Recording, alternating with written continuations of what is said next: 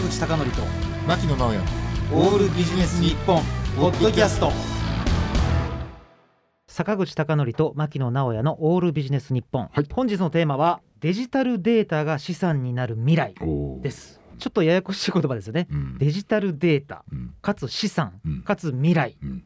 これどっから説明しようかと思うんですけども なるほど。あの昔うん。あの僕あのゲームやってた時に、うん。あのこの斧アイテムですね。うん。斧が世界で3つしかないって言われたんですよ。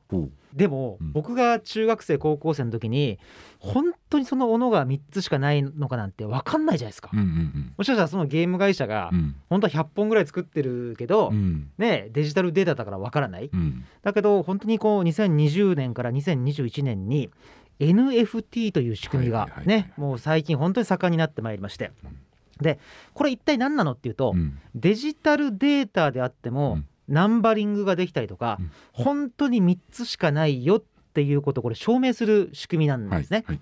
でこれあのあんまり難しい話しても仕方ありませんので、はい。まあ、すごい簡単に言うとうん。これまではゲーム会社のサーバー、まあ、コンピューターがあってそこが全部記憶してるだけだったんですが、うん。まあ、そうなると中央集権型のそのコンピューターを誰かが書き換えたらね、うん。本当は3つじゃなくて100個かもしれうんうない。ん。だけどブロックチェーンっていう技術はうん。世界中のプレイヤーのパソコンでうん。全て同時に同じデータを書き換えるんではい一つのパソコンを書き換えただけでは全体とのこう整合性がつきませんので、うん。まあ基本的には偽造が複雑っていうか難しいと、うん。まあ困難ということですね。うん。なんでちょっと言葉を変えますとこれまでは例えばクラスの中でうん。ジャイアンがうん。ノートでね、お前いくら持ってるっていうね、のやつを管理してたところ、うん。そうじゃない全員でノートブック持って全員で一斉に書き換えていこうと、そしたら誰か一人のノートが盗まれても全員の資産っていうかねお金の配分はまあ変わらない。だからそのデジタルデータそのものに価値がつくっていうことになって非常に面白くなったわけですが、はい。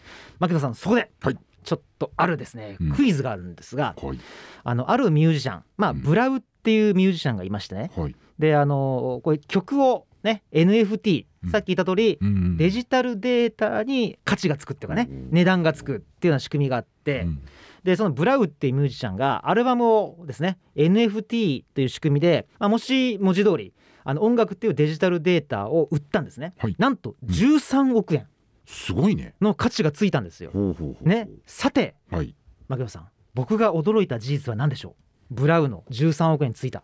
何驚いたと思います？私買った人の数？あのまあ買った人は、うん。まあ特定の人なんですけどね、うんうん。何が驚いたかというと、うん。実はそのアルバムって彼らが前に出したアルバムだったんです。これすごくないっすすごいねそれね。なるほど。誰でも聴けたんですよ。アルバムとして。うんうんけたんだけど、うん。その NFT はもうもちろんみんなが聴けるし今でも聴けるんだけども、このものの所有者はあなたしかいませんよって証明してやった。これかなり面白くないですか？みんな聴けると。うん。まあ例えばデジタルアートだったらみんな見える。うんうんだけど所有してるのはあなたしかいないっていうのを世界中のコンピューティングっていうかあのブロックチェーンで証明してあげる仕組み。なるほど。これはすごいと思いまして、うん。でねあのイーロン・マスクね、はい。あのテスラの CEO のイーロン・マスクもこれあんまり知られていませんが、はい。あの音楽自体を NFT で売ってるんですね。でね音楽その音楽自体はうん。今でも聴けるんですよ、うん。ツイッターで。うん。なんだけど全員が聴けるんだけど、うん。これを所有している。うん。あの一番根本的な原版ですね。うん。原版っていうのは元の版って書きますが原版を所有してるのはあなたですよって所有権。所有権を売ってるっていうね。へこれが僕びっくりしたんですが、あとねこれまた先月ですかね、うん。私が非常にびっくりしたビジネスモデルがあってすごろくすごろくのうん。プレイヤーが1万人なんですよ。うんわかります？うん。インターネット上のすごろくのゲームがあってうん。プレイヤーがうん。1万人いるんですね、うん。まあ、要するに1万のキャラクターが参加できて、一つ一つのキャラクターがなんと100ドルで完売してるんですよ。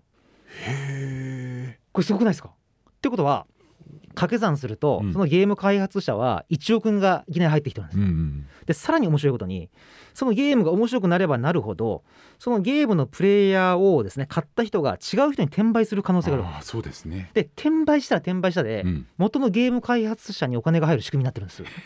そうなんだ。これがあの全額が例えば1割とか2割。とか、うんうんうん。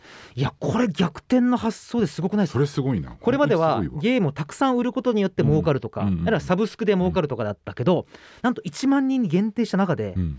その1万人が面白いと思えば思うほど、うん。転売の価値が上がっていって、なるほど。転売されればされるほどですねそのゲーム自体の開発者にお金が入ってくる、うん。いやーすごいなと思いましてうん。あと僕のトークの時間があと1分ぐらいですんでね。はい。とどめにうん。極めつけに驚いたことがありました、うんあのちょっとこれ固有名詞を言うとうん。問題があるかもしれませんので固有名詞言わないんですが、うん。あのネズミで一番世界で一番有名なキャラクターありますよね、はいはいはいはい。で彼をアトラクションとして祭り上げているところあるじゃないですか、はいはいあそこでなんとこの前、うんブロックチェーン結婚というのが行われました。え？ブロックチェーン結へ婚え。これはすごいでしょ？うん。